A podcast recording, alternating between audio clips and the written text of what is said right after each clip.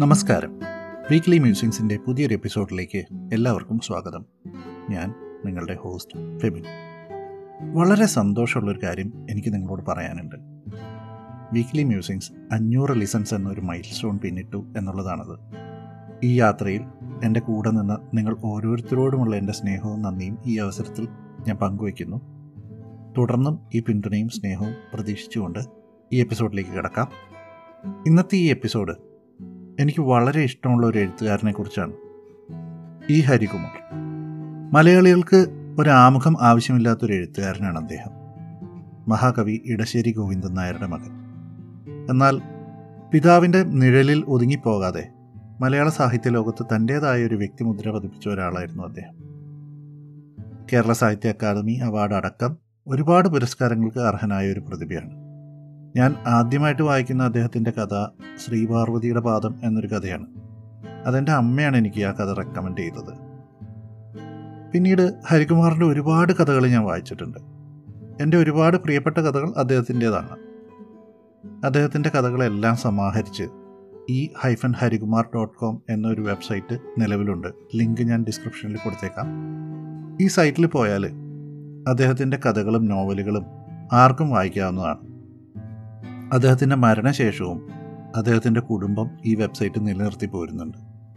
ആവശ്യമുണ്ടെങ്കിൽ നിങ്ങൾക്ക് കിൻഡിൽ വേർഷനും പേപ്പർ ബാക്ക് വേർഷനും ഒക്കെ അവൈലബിളുമാണ് ഇന്ന് ഞാൻ നിങ്ങൾക്ക് വേണ്ടി അദ്ദേഹം ആയിരത്തി തൊള്ളായിരത്തി എൺപതിൽ എഴുതിയ ഒരു കുംഫു ഫൈറ്റർ എന്ന കഥ വായിക്കാം.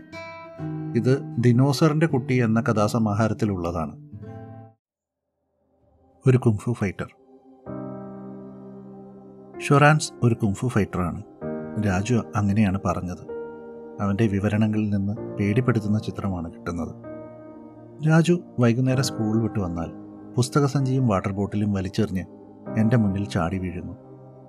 കാൽമുട്ട് അല്പം മടക്കി കുറച്ച് കുനിഞ്ഞ് കൈമുഷ്ടി കൊണ്ട് എനിക്ക് ഒരിടി സമ്മാനിക്കുന്നു. എനിക്ക് നല്ലവണ്ണം വേദനിക്കുമെങ്കിലും ഞാൻ വേദനയൊന്നുമില്ലെന്ന് ഭാവിക്കുന്നു. ഞാൻ അച്ഛനും അവൻ മകനുമാണ്. ആറു വയസ്സുള്ള മകൻ. വേദനയില്ലേ? അവൻ ചോദിക്കുന്നു. "ഉം, ഉം, ഇതൊക്കെ ഒരു ഇടിയാണോ? ഞാൻ കാണിച്ചു തരാം.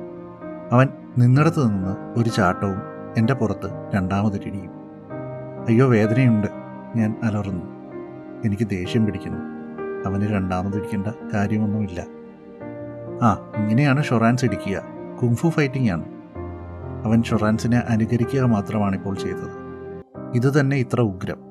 അപ്പോൾ ഷൊറാൻസിന്റെ ഒറിജിനൽ ഇടി എന്തായിരിക്കും സ്ഥിതി? ഷൊറാൻസ് നടന്നു വരുമ്പോൾ മറ്റു കുട്ടികൾ ഓടി ഒളിക്കുന്നു അവന്റെ മുന്നിൽ ആരും ശ്വാസം വിടാറില്ല. ക്ലാസ് മിസ്സിനും കൂടി അവനെ പേടിയാണ്. അവൻ രാജുവിന്റെ ഫ്രണ്ടാണ്. എനിക്കും അവന്റെ അമ്മയ്ക്കും ആശ്വാസമായി. ഷൊറാൻസിന്റെ തണലിൽ നിൽക്കുന്ന ഇവനെ ആരും തൊടില്ലല്ലോ.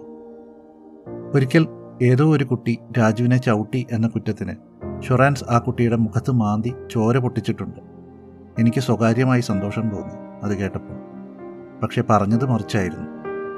ആ കുട്ടിയൊന്ന് ചവിട്ടി എന്ന് വെച്ച് അവന്റെ മുഖത്ത് മാന്താനൊക്കെ പാടൂ. ഷൊറാൻസ് എന്റെ ഫ്രണ്ടാണ്. അതുകൊണ്ട് എന്നെ ആരെങ്കിലും ഉപദ്രവിച്ചാൽ ഷൊറാൻസ് അവരെയും ഉപദ്രവിക്കും. ഷൊറാൻസിനെ കാണാൻ താല്പര്യമായി ഒരു ദിവസം ഞാനും ഭാര്യയും മകന്റെ സ്കൂളിൽ പോയി. ക്ലാസ്സിൽ വരുന്നുണ്ടെന്ന് രാജുവിനോട് പറഞ്ഞില്ല. പറഞ്ഞാൽ അവൻ സമ്മതിക്കില്ല. ഡാഡി സ്കൂളിൽ വരണ്ട എന്നാണ് അവൻ പറയുന്നത്. മമ്മി മാത്രം വന്നാൽ മതി അത്രേ എന്താണ് കാരണം? ഡാഡിയെ കാണാൻ ഒരു ഭംഗിയില്ല. ഡാഡി തളരുന്നു. എന്താ മോൻ പറയുന്നത്? ഡാഡിയെ കാണാൻ നല്ല ഭംഗിയുണ്ടല്ലോ അമ്മ. ഇല്ല ഒരു ഭംഗിയില്ല. മമ്മി മാത്രം വന്നാൽ മതി സ്കൂളിലേക്ക്. മമ്മിയെ കാണാൻ ഭംഗിയുണ്ടോ? പിന്നെ മമ്മി ഇല്ലാത്ത അവസരത്തിൽ ഞാൻ രാജുവിനോട് ചോദിക്കുന്നു എന്താണ് ഡാഡിയെ ഭംഗിയില്ലെന്ന് പറയാൻ കാരണം? ഡാഡിക്ക് വയസ്സായിരിക്കുന്നു. പിന്നെ തലമുടിയും മീശയും ഒന്നും ഭംഗിയില്ല. തനായിയുടെ ഡാഡിയെ കാണാൻ നല്ല ഭംഗിയുണ്ട്.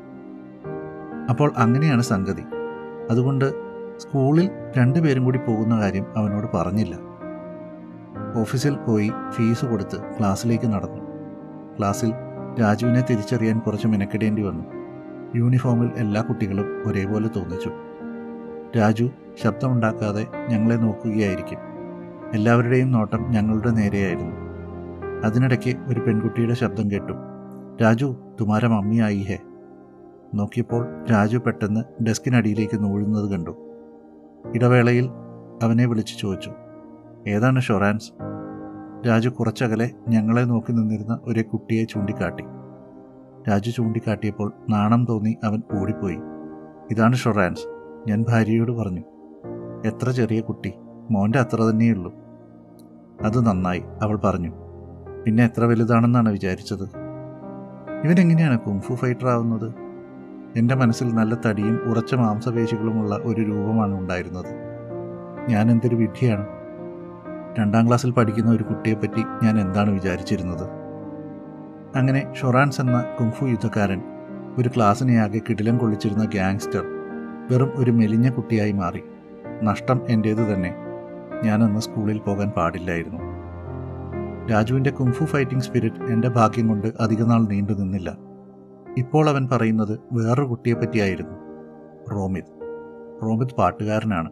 അവൻ അമിതാഭ് ബച്ചനെ പോലെ നന്നായി പാടും. അമിതാഭ് ബച്ചൻ പാട്ട് പാടാറില്ലല്ലോ ഞാൻ പറയുന്നു. പിന്നെ അമിതാഭ് ബച്ചൻ പാട്ട് പാടാറുണ്ടല്ലോ. ദോ ഓർ ദോ പാഞ്ചിൽ പാടിയിട്ടില്ലേ? തുനെ അഭി ദേഖാ നഹി എന്ന പാട്ട്. അത് അമിതാഭല്ല കിഷോർ കുമാറാണ് പാടുന്നത്. അവന് വിശ്വാസമായില്ല. സിനിമയിൽ അമിതാഭ് തന്നെയാണ് പാടുന്നത്. കിഷോർ കുമാർ വേണമെങ്കിൽ വേറെ പാടിയിട്ടുണ്ടാവും. റോമിത് എത്ര നന്നായിട്ടാണെന്നറിയോ പാടുക? പെട്ടെന്ന് മനസ്സിൽ ഉയർന്നു വന്ന ചിത്രം സ്റ്റേജിൽ മയക്കം പിടിച്ച് ഡാൻസ് ചെയ്തുകൊണ്ട് പാട്ട് പാടുന്ന ഒരാളായിരുന്നു. കുംഫു ഫൈറ്ററുടെ ഓർമ്മ വന്നപ്പോൾ ആ ചിത്രം താനെ മാഞ്ഞുപോയി. ഞാൻ രാജിന്റെ കണ്ണിൽ കൂടിയെ അവന്റെ സ്നേഹിതന്മാരെ നോക്കാൻ പാടുള്ളൂ. റോമിത് ഇന്ന് ക്ലാസ്സിൽ ഷീറിന്റെ പാട്ട് പാടി. ഷീറിന്റെ പാട്ടും. അതെ അമിതാഭ് ബച്ചൻ പാടിയ പാട്ട് നെറ്റ്വർലാലിൽ ഇല്ലേ? ആ പാട്ട്. ഓ അതോ സിംഹത്തെ നായാടാൻ പോയ കഥ. അതൊരു പാട്ടാണോ? എത്ര നല്ല പാട്ട്. റോമിത് അത് എത്ര നന്നായി പാടിയെന്നറിയോ? റോമിതിനെ പറ്റി അവന്റെ പ്രശംസയ്ക്ക് അതിരില്ല. കുറേ ദിവസത്തേക്ക് റോമിത് മാത്രമായിരുന്നു സംസാര വിഷയം. സ്കൂളിൽ നിന്ന് വന്നാൽ തുടങ്ങി ഉറങ്ങാൻ കിടക്കുന്നതുവരെ റോമിത് എന്ന പാട്ടുകാരൻ നൂറുകണക്കിന് വാദ്യോപകരണങ്ങളുടെ അകമ്പടിയോടെ പാടുന്നു. പുതിയ ഹിറ്റ് സോങ്സ് ഓരോന്നോരോന്നായി കാതിൽ വന്നലയ്ക്കുന്നു. അതിൽ കിഷോർ കുമാറുണ്ട് യേശുദാസുണ്ട് റാഫിയുണ്ട്. അങ്ങനെ ഇരിക്കുമ്പോൾ ഒരു ദിവസം അവൻ റോമിതിനെ പറ്റി പറയുന്നില്ല. അവൻ അവന്റെ ക്രയോൺ സെറ്റ് കയ്യിലെടുത്ത് എന്തോ അന്വേഷിച്ച് നടക്കുകയായിരുന്നു. പാട്ടുകളില്ല ശബ്ദമില്ല ഞാൻ കുറച്ച് അസ്വസ്ഥനാവുന്നു. എവിടെയാണ് കുഴപ്പം? അവസാനം ക്ഷമ കെട്ടപ്പോൾ അന്വേഷിക്കുന്നു. ഇന്ന് റോമിത് പാടിയില്ലേ? അവന് കേട്ട ഭാവമില്ല. അവൻ മേശമേൽ തപ്പുകയായിരുന്നു. പുസ്തകങ്ങൾ മറിച്ചു നോക്കുന്നു. അവസാനം അവന്റെ നോട്ട്ബുക്കിൽ നിന്ന് ഒരു ഏട് ചീന്തിയെടുക്കാൻ നോക്കുന്നു. പുസ്തകത്തിൽ നിന്ന് ഏട് ചീന്തരുതെന്ന് പറഞ്ഞിട്ടില്ലേ? ഞാൻ ഒച്ചയെടുക്കുന്നു അവൻ ചീന്തുന്നത് നിർത്തി. പക്ഷേ കൈ പുസ്തകത്തിൽ തന്നെ. മുഖത്ത് കള്ളത്തരമുണ്ട്. എന്റെ കണ്ണുകൾ മാറിയാൽ പെട്ടെന്ന് ഏട് ചീന്തിയെടുത്ത് അവിടെ നിന്ന് രക്ഷപ്പെടാമെന്ന ഭാവം. എന്തിനാണ് കടലാസ്? എനിക്ക് ചിത്രം വരയ്ക്കാനാണ്. നിന്റെ ഡ്രോയിങ് ബുക്ക് എവിടെ? അത് ക്ലാസ്സിൽ വേറെ വരയ്ക്കാനല്ലേ. എനിക്ക് വീട്ടിൽ നിന്നും വരയ്ക്കണം. എനിക്ക് വേറൊരു ഡ്രോയിങ് ബുക്ക് വാങ്ങിത്തരൂ. വാങ്ങിത്തരാം. ഞാൻ സമ്മതിച്ചു. രാജു പുസ്തകത്തിൽ നിന്ന് കൈയെടുത്തു. പക്ഷേ അരമണിക്കൂറിൽ ഞാൻ അവന്റെ കൈയും പിടിച്ച് പുസ്തകപീടിയിലേക്ക് നടക്കുകയായിരുന്നു. പിന്നെ കുറേ ദിവസത്തേക്ക് വീട്ടിൽ എവിടെ നോക്കിയാലും മൃഗങ്ങളാണ്. പൂച്ചകൾ എലികൾ നായ്ക്കൾ മുയലുകൾ. അങ്ങനെയാണ് തനായ് എന്ന ചിത്രകാരനെ പറ്റി അറിയാനിടയായത്. തനായ് ഭയങ്കര ചിത്രകാരനാണ്. എത്ര നന്നായിട്ടാണെന്നറിയോ ചിത്രം വരയ്ക്കുക? ഷെയറിന്റെ ചിത്രം വരച്ചാൽ ശരിക്കുള്ള ഷെയറാണെന്ന് വിചാരിക്കും. അവൻ സിംഹത്തെ പറ്റിയാണ് സംസാരിക്കുന്നത്. സിംഹമാണ് അവന്റെ ഫേവററ്റ് മൃഗം. ഷെയറിന് ഒരു എലിഫന്റിനെ അടിക്കാൻ പറ്റുമോ? ഷെയറിലെ കാട്ടിലെ രാജാവ്. അപ്പോൾ ഷെയറിനൊരു കൊട്ടാരം ഉണ്ടാവില്ലേ? ചി പിടിത്തം പറയാതിരിക്കൂ. സിംഹം താമസിക്കുക വല്ല ഗുഹയിലുമായിരിക്കും. കൊട്ടാരമെല്ലാം മനുഷ്യരാജാക്കന്മാർക്കുള്ളതാണ്. രാജുവിന്റെ മുഖം മങ്ങി. അപ്പോൾ ശരിക്കും ഷെയറിന് കൊട്ടാരം ഉണ്ടാവില്ലേ? ഇല്ല. അവൻ നിരാശനായി. അപ്പോൾ അവന്റെ ഭാവനയിലെ കൊട്ടാരം നശിപ്പിച്ചതിൽ എനിക്ക് വിഷമം തോന്നി. ഒരു സിംഹത്തിന് കൊട്ടാരമുണ്ടാകുന്നുവെങ്കിൽ എന്താണ് തെറ്റ്? പ്രത്യേകിച്ചും അതൊരു കുട്ടിയുടെ ഭാവനയ്ക്ക് നിറം കൊടുക്കുകയാണെങ്കിൽ. തനായി ഷെയറിനെ നന്നായി വരയ്ക്കും. രാജു ആലോചിച്ചുകൊണ്ട് പറഞ്ഞു. എനിക്ക് അങ്ങനെ വരയ്ക്കാൻ പറ്റില്ല. തനായി ഷെയറിന്റെ കൊട്ടാരവും വരയ്ക്കും. പിന്നെ ദിവസവും അവനെ പറ്റിയുള്ള വർണന മാത്രമേ ഉള്ളൂ അതാണ് തനായ് എന്ന ചിത്രകാരന്റെ മഹിമ. രാജുവിന്റെ ക്രയോൺ. കഷ്ണങ്ങളായി ക്യാപ്സൂളുകൾ പോലെ അവിടെ ഇവിടെ കിടന്നു. ഡ്രോയിങ് പുസ്തകത്തിന്റെ ഏടുകൾ വിമാനങ്ങളും കപ്പലുകളുമായി മാറി. ശേഷിച്ച പേജുകളിൽ അപൂർണരായ സിംഹങ്ങളും അവയുടെ പണിതീരാത്ത കൊട്ടാരങ്ങളും ചിതറിക്കിടന്നു. നമ്മുടെ മകൻ എന്തായാലും ഒരു ചിത്രകാരനാവില്ല ഞാൻ പറഞ്ഞു. എന്താ കാരണം? ഭാര്യ ഡ്രോയിങ് പുസ്തകത്തിലെ പേജുകളിൽ ഒന്നിൽ നോക്കി പറയുന്നു. ഈ പൂച്ചയെ കാണാൻ നല്ല ഭംഗിയുണ്ടല്ലോ. കണ്ടില്ലേ? അതിനൊരു വീടും പണിതിരിക്കുന്നു. അതവൻ സിംഹത്തെ വരച്ചതാണ്. ഓ. ക്രമേണ തനായി എന്ന ചിത്രകാരനും അപ്രസക്തിയുടെ മറവിയിലേക്ക് നീങ്ങിയപ്പോൾ ഞാൻ വീർപ്പടക്കി നിന്നു. ഇനി എന്താണ് സംഭവിക്കുക എന്നറിയാൻ എനിക്ക് ആകാംക്ഷയുണ്ടായിരുന്നു. അങ്ങനെയിരിക്കെ ഒരു ദിവസം അവൻ പറഞ്ഞു ഡാഡി എനിക്കൊരു കാറ് വേണം. നിനക്ക് കുറേ കാറുകളുണ്ടല്ലോ ഇനി വാങ്ങാനൊന്നും പറ്റില്ല. അങ്ങനത്തെ കാറല്ല. ഇതാ ഇങ്ങനെ ഓണാക്കി വിട്ടാൽ ചുമരിന്റെ അവിടെ എത്തിയാൽ ഓട്ടോമാറ്റിക്കായി തിരിച്ചു വരും. അതുപോലെ മേശമേൽ വെച്ച് ഓടിയാൽ അരികിലെത്തിയാലും ഓട്ടോമാറ്റിക്കായി തിരിച്ചു വരും. വീഴുകയേയില്ല. അങ്ങനത്തെ കാർ ഇവിടെ കിട്ടില്ല മോനെ ഞാൻ പറഞ്ഞു. തപാസിന്റെ കയ്യിലുണ്ടല്ലോ അങ്ങനത്തെ കാർ. അതവൻ ആരെങ്കിലും ഇന്ത്യയ്ക്ക് പുറമേ നിന്ന് വാങ്ങി കൊടുത്തതായിരിക്കും. തപാസിന്റെ വീട്ടിൽ അങ്ങനത്തെ എത്ര കാറുകളാണുള്ളത്? പിന്നെ ബാറ്ററി കൊണ്ട് ഓടുന്ന ട്രെയിനും ഉണ്ട്. അപ്പോൾ രാജു തപാസിന്റെ ക്ഷണപ്രകാരം അവന്റെ വീട്ടിലും പോയിരിക്കുന്നു. നമുക്ക് പീടികയിൽ പോയി നോക്കാം അവൻ പറഞ്ഞു. ചെറിയ ഫോറിൻ കാറൊക്കെ കിട്ടുന്നുണ്ടല്ലോ അവിടെ. അപ്പോൾ ഈ കാറും കിട്ടും എന്നാണ് തോന്നുന്നത്. ചുമരരികിൽ എത്തിയാൽ തിരിഞ്ഞോടുന്ന ഒരു ഓട്ടോമാറ്റിക് കാർ എന്റെയും മകന്റെയും ഉറക്കം നഷ്ടപ്പെടുത്തിയിരിക്കുന്നു. ഞാൻ അവനെയും കൂട്ടി പീടികകൾ കയറി ഇറങ്ങിയപ്പോൾ അവൻ പറഞ്ഞു ക്ഷീണിച്ചു. നമുക്കൊരു തംസപ്പ് കുടിക്കാം. ഗവാസ്കൂർ കുടിക്കുന്ന പാനീയമായതുകൊണ്ട് മാത്രം തംസപ്പ് കുടിക്കാൻ ഞാൻ തയ്യാറല്ലായിരുന്നു. ഞാൻ പറഞ്ഞു നീ കുടിച്ചോ?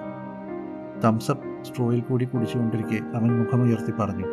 ഒരുപക്ഷെ ഓട്ടോമാറ്റിക് കാറുകൾ കോസ്റ്റ്ലി ആയിരിക്കും. അതാണ് ഈ പി കാർ വയ്ക്കാതിരിക്കുന്നത് മകന്റെ സാമ്പത്തിക ശാസ്ത്രത്തിലുള്ള അറിവിൽ ഞാൻ അഭിമാനിച്ചു. എന്തായാലും പിന്നീട് ആ കാറിനെ പറ്റി അവൻ സംസാരിച്ചിട്ടില്ല. അവന്റെ ചെറിയ കാറുകൾ ചുമരരികു വരെ കൊണ്ടുചെന്ന് കൈകൊണ്ട് തന്നെ തിരിച്ചു ഓടിച്ച് അവൻ തൃപ്തിയടഞ്ഞു. ക്രമേണ അവൻ നിശബ്ദനായി. രാജുവിന്റെ മാറ്റം ഞാൻ ശ്രദ്ധിച്ചു. ഇപ്പോൾ അവൻ കുംഫു ഫൈറ്റിങ്ങിനെ പറ്റി പറയാറില്ല. റോമിത് എന്ന പാട്ടുകാരനെ പറ്റി പറയില്ല. തനായ് എന്ന ചിത്രകാരനെ പറ്റി പറയില്ല. താപസന്റെ ഓട്ടോമാറ്റിക് കാറുകളെ പറ്റി പറയാറില്ല. വൈകുന്നേരം വന്നാൽ വെറുതെ എവിടെയെങ്കിലും ഇരിക്കും. എപ്പോഴും എന്തെങ്കിലും ആലോചിച്ചുകൊണ്ടേയിരിക്കും. അവൻ ക്ഷീണിച്ചു വരുന്നുണ്ടായിരുന്നു. അവന്റെ വയറ്റിൽ വിരയുണ്ടെന്നാണ് തോന്നുന്നത്. ഭാര്യ പറഞ്ഞു നമുക്ക് മരുന്ന് കൊടുത്തു നോക്കാം. മരുന്നുകൊണ്ട് ഫലമൊന്നും ഉണ്ടായില്ല. ഡോക്ടറെ കാണിച്ചപ്പോൾ അയാൾ വെറുമൊരു ടോണിക്ക് എഴുതി കൊടുക്കുക മാത്രമേ ചെയ്തുള്ളൂ. അവൻ വേണ്ട പോലെ ഭക്ഷണം കഴിക്കുന്നില്ലേ? ഞാൻ ചോദിച്ചു.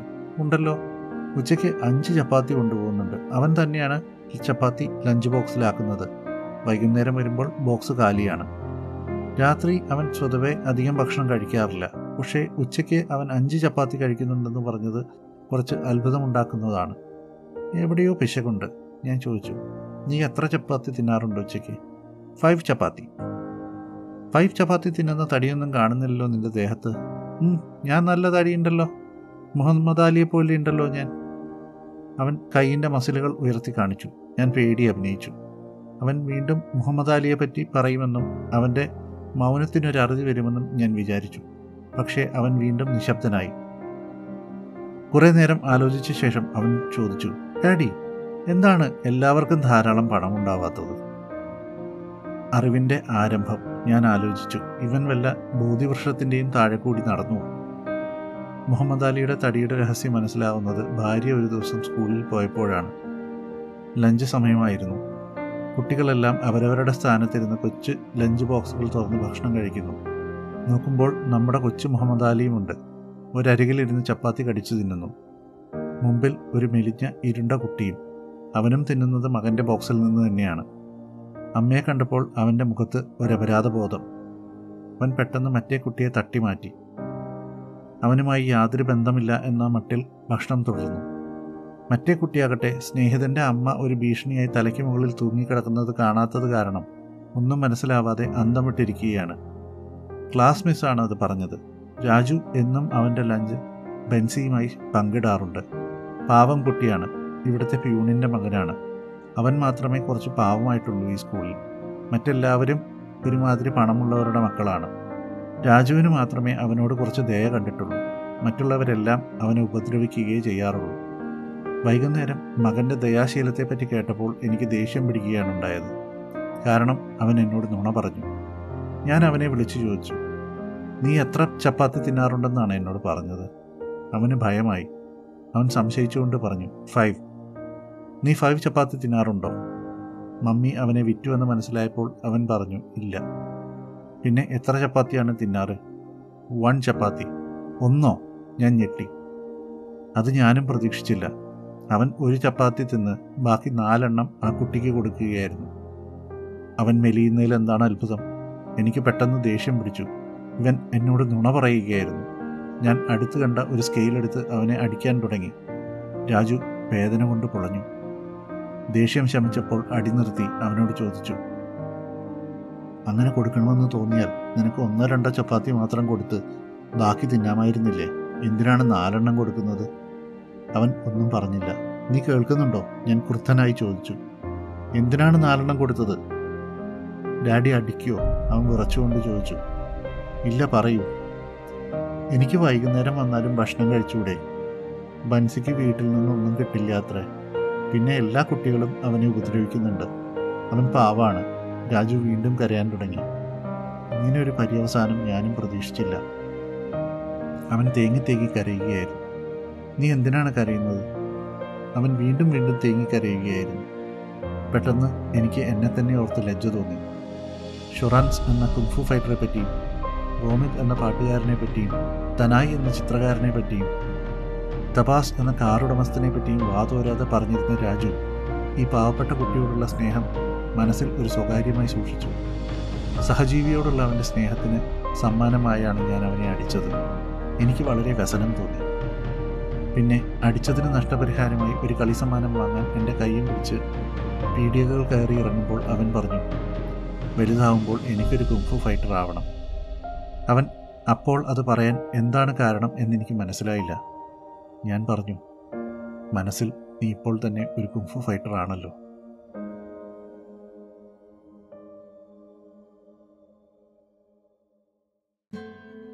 നിങ്ങളുടെ വിലയേറിയ അഭിപ്രായങ്ങളും നിർദ്ദേശങ്ങളും സംശയങ്ങളും ഇമെയിൽ വഴിയോ സോഷ്യൽ മീഡിയ പ്ലാറ്റ്ഫോമുകൾ വഴിയോ എന്നെ അറിയിക്കാവുന്നതാണ്. നിങ്ങൾക്ക് ഈ പോഡ്കാസ്റ്റ് ഇഷ്ടപ്പെട്ടെങ്കിൽ നിങ്ങൾ ഏത് പ്ലാറ്റ്ഫോമിലാണോ ഇത് കേൾക്കുന്നത് അവിടെ വീക്ക്ലി മ്യൂസിക്സ് ഫോളോ ചെയ്താൽ പുതിയ എപ്പിസോഡുകൾ നിങ്ങൾക്ക് നോട്ടിഫിക്കേഷനായി ലഭിക്കുന്നതാണ്. അടുത്ത ആഴ്ച പുതിയൊരു എപ്പിസോഡുമായി കേട്ടുമുട്ടാം. അതുവരെ വിടാം. എല്ലാവർക്കും നല്ലൊരു ദിവസം ആശംസിക്കുന്നു. Take care